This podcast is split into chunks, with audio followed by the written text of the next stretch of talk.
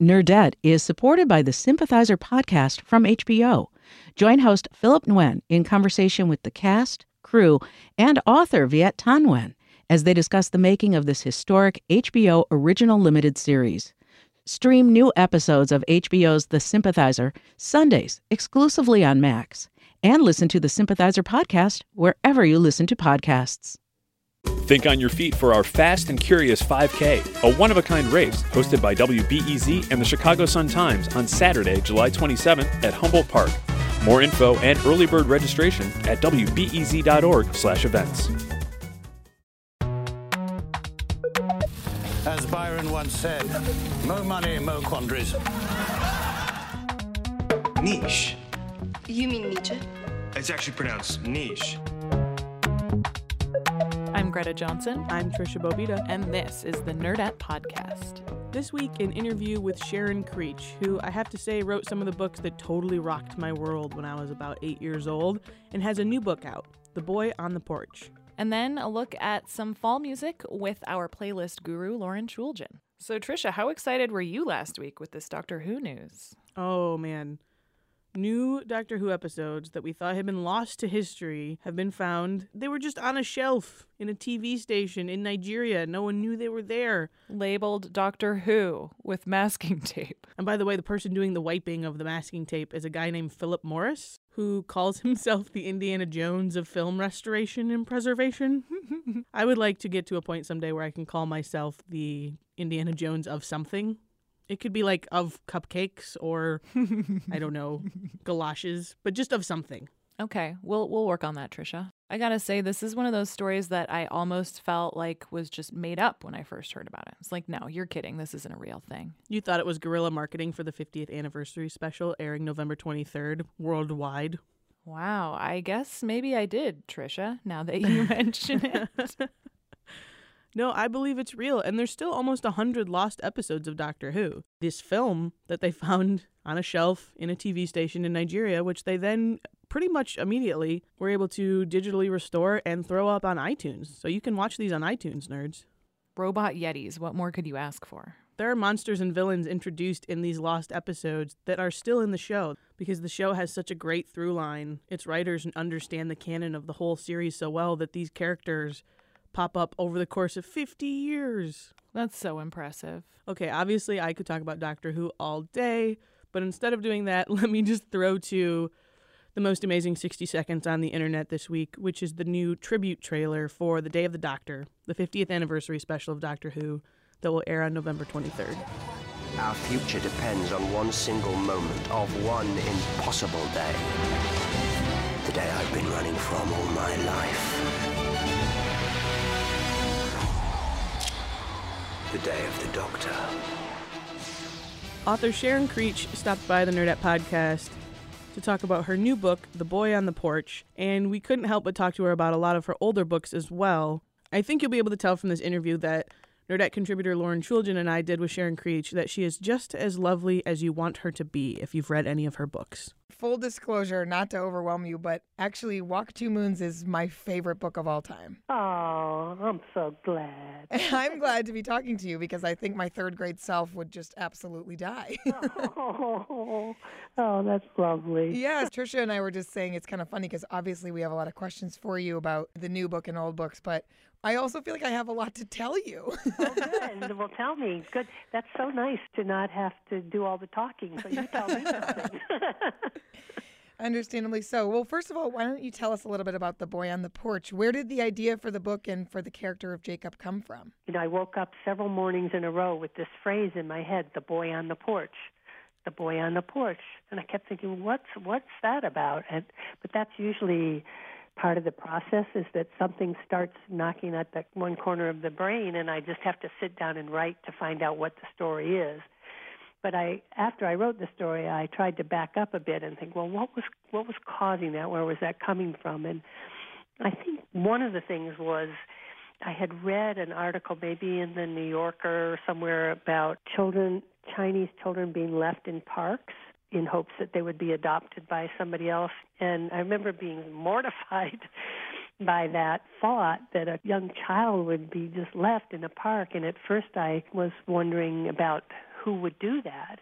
And then, though, my interest turned to the child. What then for the child? Would it be better where the child ended up, or would it be worse? Or so my focus always goes to the child, and so I think that had been working on me, and somehow my thinking about that child landed this little boy on the porch.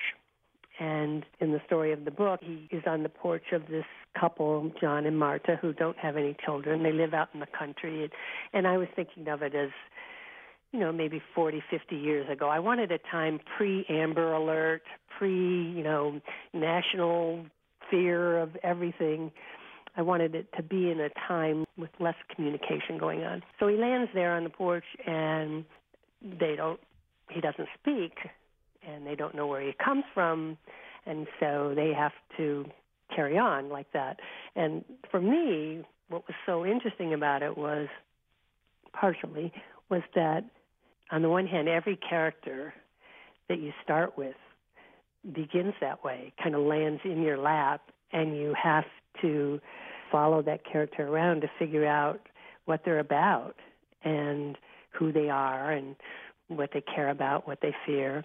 But it's also sort of like every child who ends up in our lives, whether, you know, they're born to us or we adopt them or we teach them.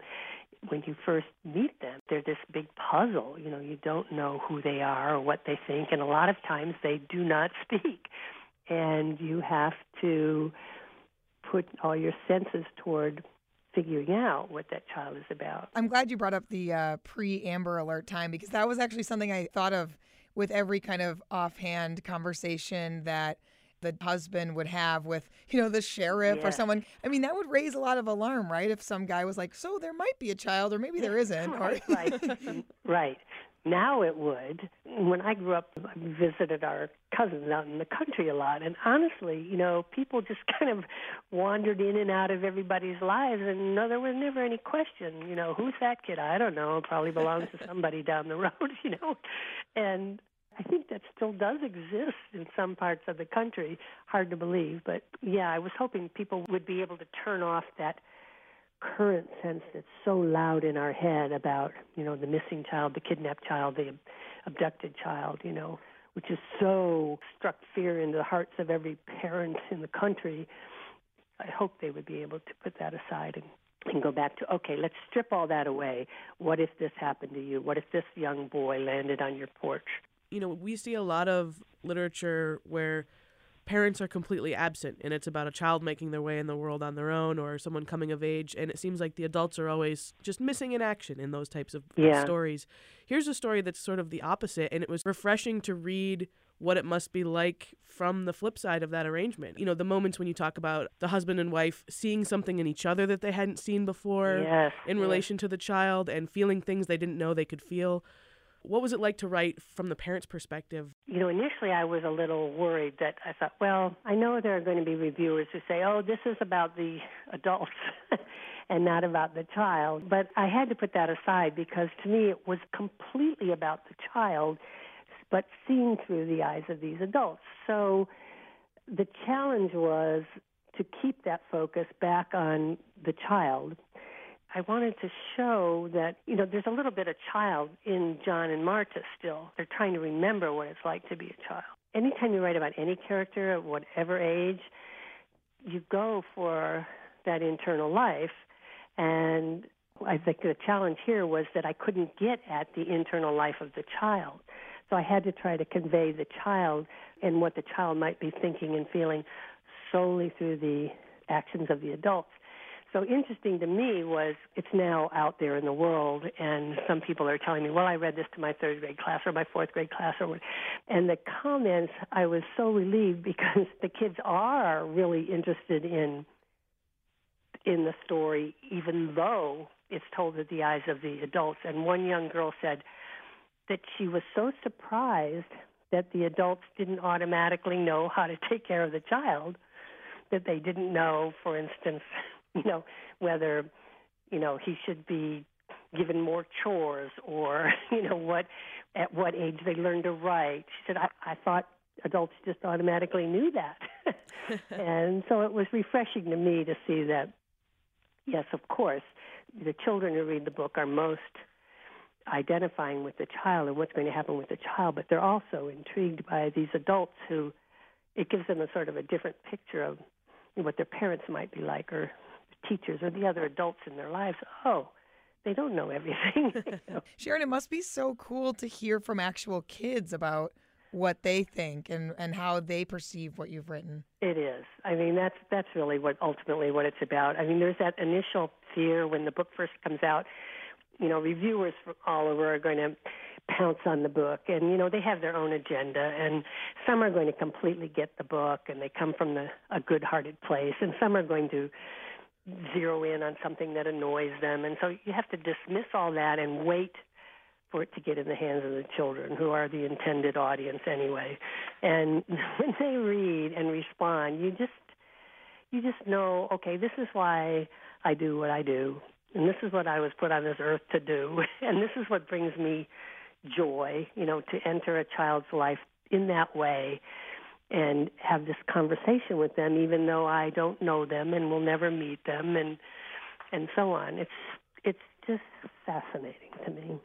Well, you might meet them one day via phone because I can tell you that my third grade self would tell you. And I don't remember how I got Walk Two Moons, but I do distinctly remember that my third grade teacher asked me to ask my mom if it was okay to read it because I started reading at a really young age. And you tackle a lot of big topics, Yeah. both in that book and also in The Boy on the Porch. Is that something you're trying to give younger readers to start opening their eyes to? No, not intentionally. I think it's what interests me. The age of the characters that I write about, I, you know, I'm trying to put myself back at that age and, and little bits remembering, you know, the first time I learned about someone close to us who died, or the first time someone was ill, or the first time someone left home, or, you know, at what age did those things enter my life, and what did I think about them?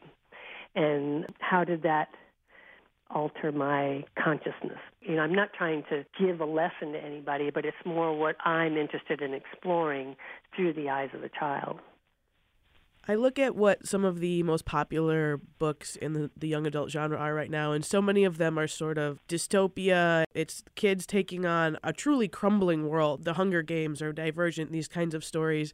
What role does a story like that play versus a story like one of yours or of Judy Blume's, where the struggles are more internal? Like you're saying, it's about one family member or learning to deal with relationships just person to person versus Right. taking on the whole world at once. Is there something to be gained from each? Is there yes, something we're I, losing? I definitely think there's certainly room and need for both. So what appeals to one reader won't appeal to another.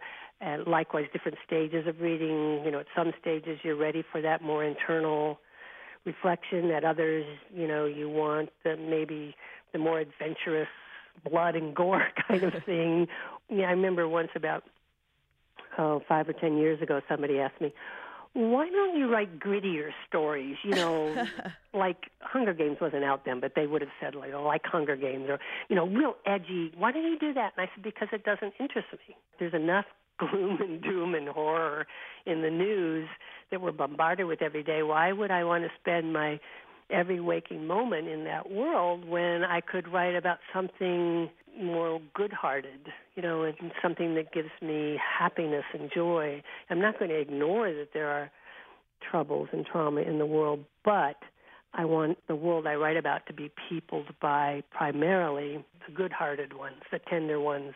I think that's why Walk Two Moons was so effective for me as a reader because it was a world that I wanted to live in. I've read this book a hundred times since the third grade, and Oh, it's so funny to me. And I want to know if you get this all the time because, I mean, every time I meet someone who's read this book, they always have the same kind of connection to it, and and it's kind of like it's always someone who's special in my life already, and it's always someone who has just this great aura or energy about them.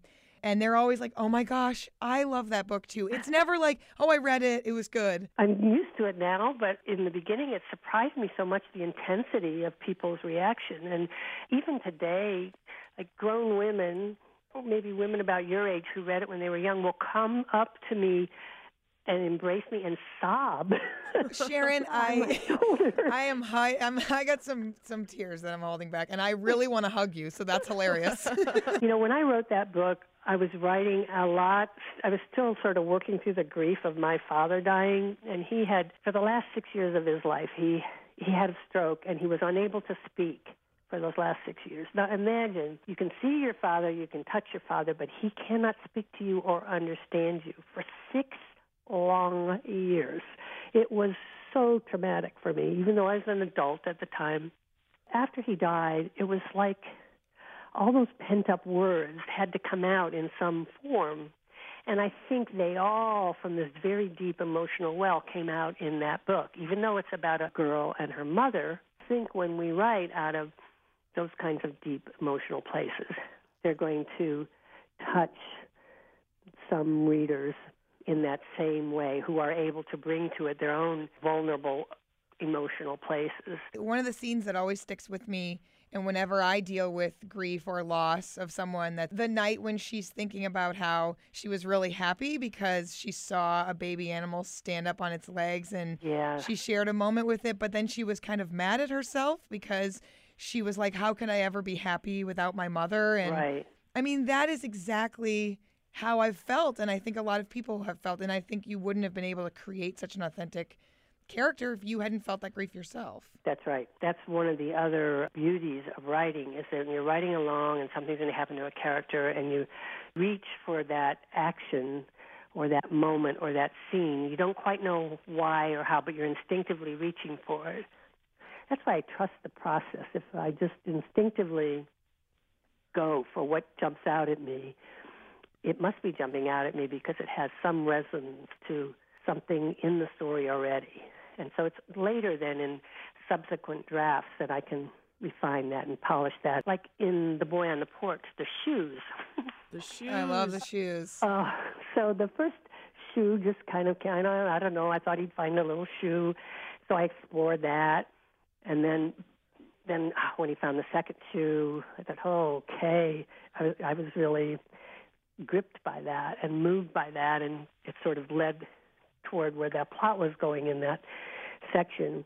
And then I thought, well, after he leaves, he would leave something behind. Oh, he would leave those shoes.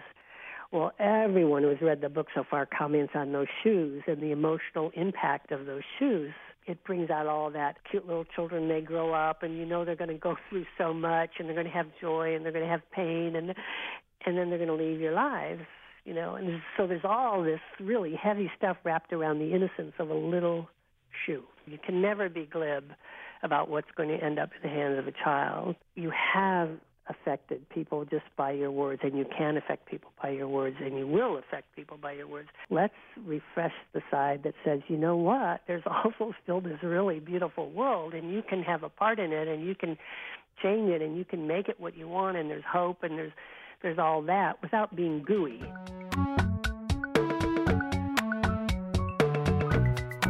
Thanks to Sharon Creech for talking with us. And we're going to stick with Lauren Chulgin now for her fall playlist. This is Sweater Music, and you'll probably recognize this first tune by Kings of Leon.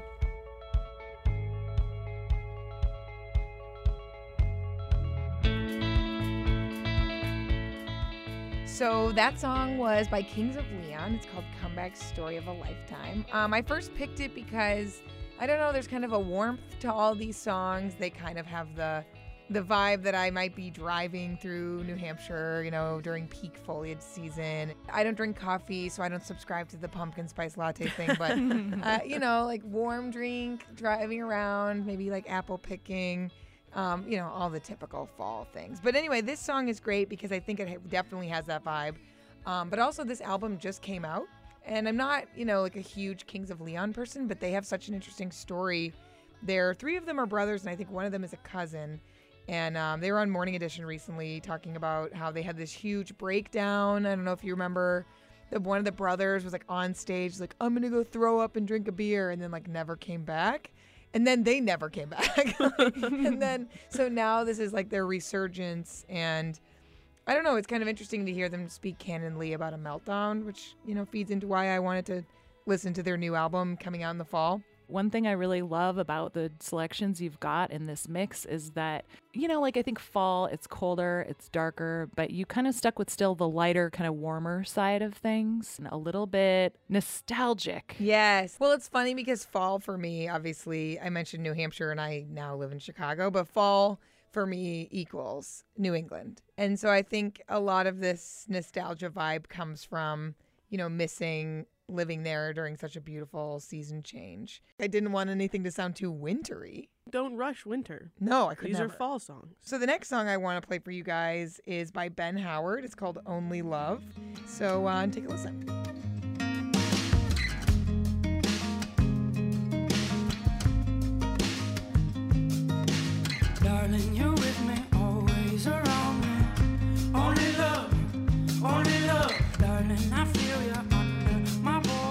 Actually, this whole album and all that they do is kind of has this vibe. You know, the acoustic kind of Sweater music. Sweater mm-hmm. music, indeed. You know, I looked at the video too for this one, and it's also really nice. It's just him kind of meandering down empty streets on a bicycle, which I think is also kind of reflective of just sort of that pensive feel. Yeah, I wonder why we associate, you know, nostalgia and and that pensive like vibe with fall. I mean, I get I get why I do it because fall in New Hampshire. I mean, hello, but I I think this is kind of a shared thing, right? Like, why does it fall kind of evoke that for us? My theory is that it has to do with the fact that we don't go back to school anymore. And that for so much of our still fairly young lives, there was a thing we did every fall, and it had the same feeling every year. and now we don't do that anymore because we're working ladies, and it's still very confusing for our little brains. Plus, when things start to chill, Maybe there's something baked into us from our agrarian past too that we worked really hard all summer long, and then after the harvest, it's like, all right, I'm just gonna sit down for a minute and read this book by candlelight. the agrarian pass.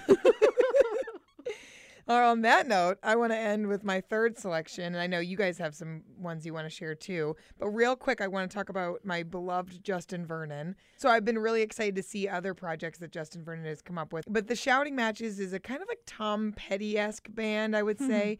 The whole album, it's called Grown Ass Man. It's really good. It is not what you think of like ethereal Bon Iver. Like it's not like that. It's really nice, upbeat, fun. Like I said, kind of Tom Petty rocker esque, but not too intense. I don't know if I just made up all of that, but that's how I feel about it. So here, this is the song um, "Gallup, New Mexico."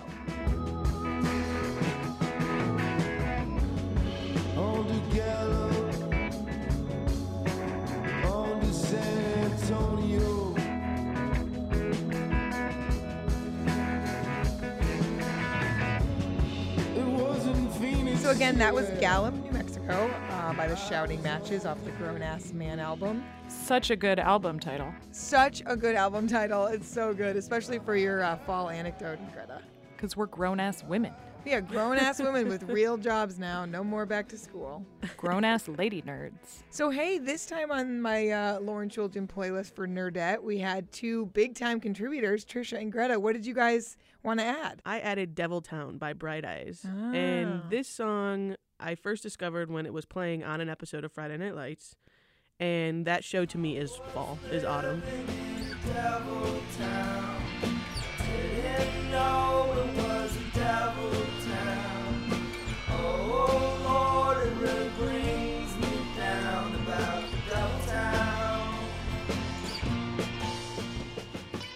Oh yeah, I definitely get that vibe from this. That's so interesting because I never even thought about Halloween when I was putting this together. Greta, what was your pick? So I picked Ho Hey by Lennon and Maisy, and this I just think is such a lovely song. I think it partly has to do with the fact that I have recently moved to North Carolina, and this is the genre of music that I am now supposed to embrace. Um, but it's funny, Tricia, that your song was TV related because this song actually is sung by two sisters who play the daughters of Rayna Jaymes in Nashville. Ha. Oh, you are a country girl now. I know, bring it on.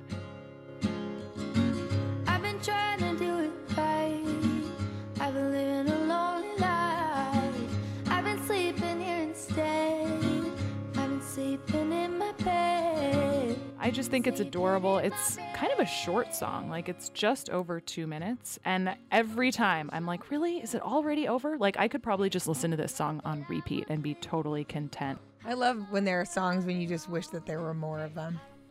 And just for being like two little girls, they're so talented. I'm just really impressed. The way they can harmonize, I feel like you have to be siblings to pull that off. It's an internal connection. And their names are Lennon and Maisy Stella. Like, how cool is that? Cool parents. That's what that's yeah, their about. parents didn't like music at all. So I guess in closing, I would just say that I think that next time I'm going to do a, a fall dance playlist. Oh, dance party. Because you know Oh, we've good. covered our we've covered our Thanksgiving y vibe, we've covered our coffee shop vibe. Now I want to get you guys dancing. Think it's time for homework. Yes, my homework for you is to check out this story that was done by Business Insider. A couple of reporters decided to look at the most popular books set in each state.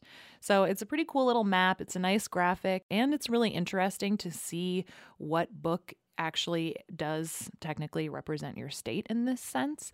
So, what I'd like for you guys to do is go to our website, nerdettepodcast.com, check out the list, see how you feel about the book that represents your state, and let us know by calling us at 312 600 5638. My homework for everyone this week is to go to nerdettepodcast.com and watch the video of Dolly Parton rapping on the Queen Latifah show in a giant blonde afro wig. Oh, God, that's beautiful. This video is just, I don't really want to encourage anyone to watch it and think very hard about it. I just want you to enjoy the sort of absurdity of these two fantastic ladies. And you know what? Also, we would love to get some voicemails about other great lady nerds of history that we should be covering. So if you are one of those history nerds out there, think about folks that we should be talking about for our Great Lady Nerds of History segment. 312 600 5638. We accept all suggestions. Thanks again to Sharon Creech for stopping by. And to Lauren Schuligen, not only our music guru, but also our fellow book nerd friend. Thanks for listening on iTunes or Stitcher or SoundCloud. We like stars. We do like stars. BJ Leiderman did not compose our theme. You're listening to Podington Bear. Do your homework. Nerdette is supported by the Sympathizer podcast from HBO. Join host Philip Nguyen in conversation with the cast, crew, and author Viet Thanh Nguyen as they discuss the making of this historic HBO original limited series. Stream new episodes of HBO's The Sympathizer Sundays exclusively on Max, and listen to the Sympathizer podcast wherever you listen to podcasts.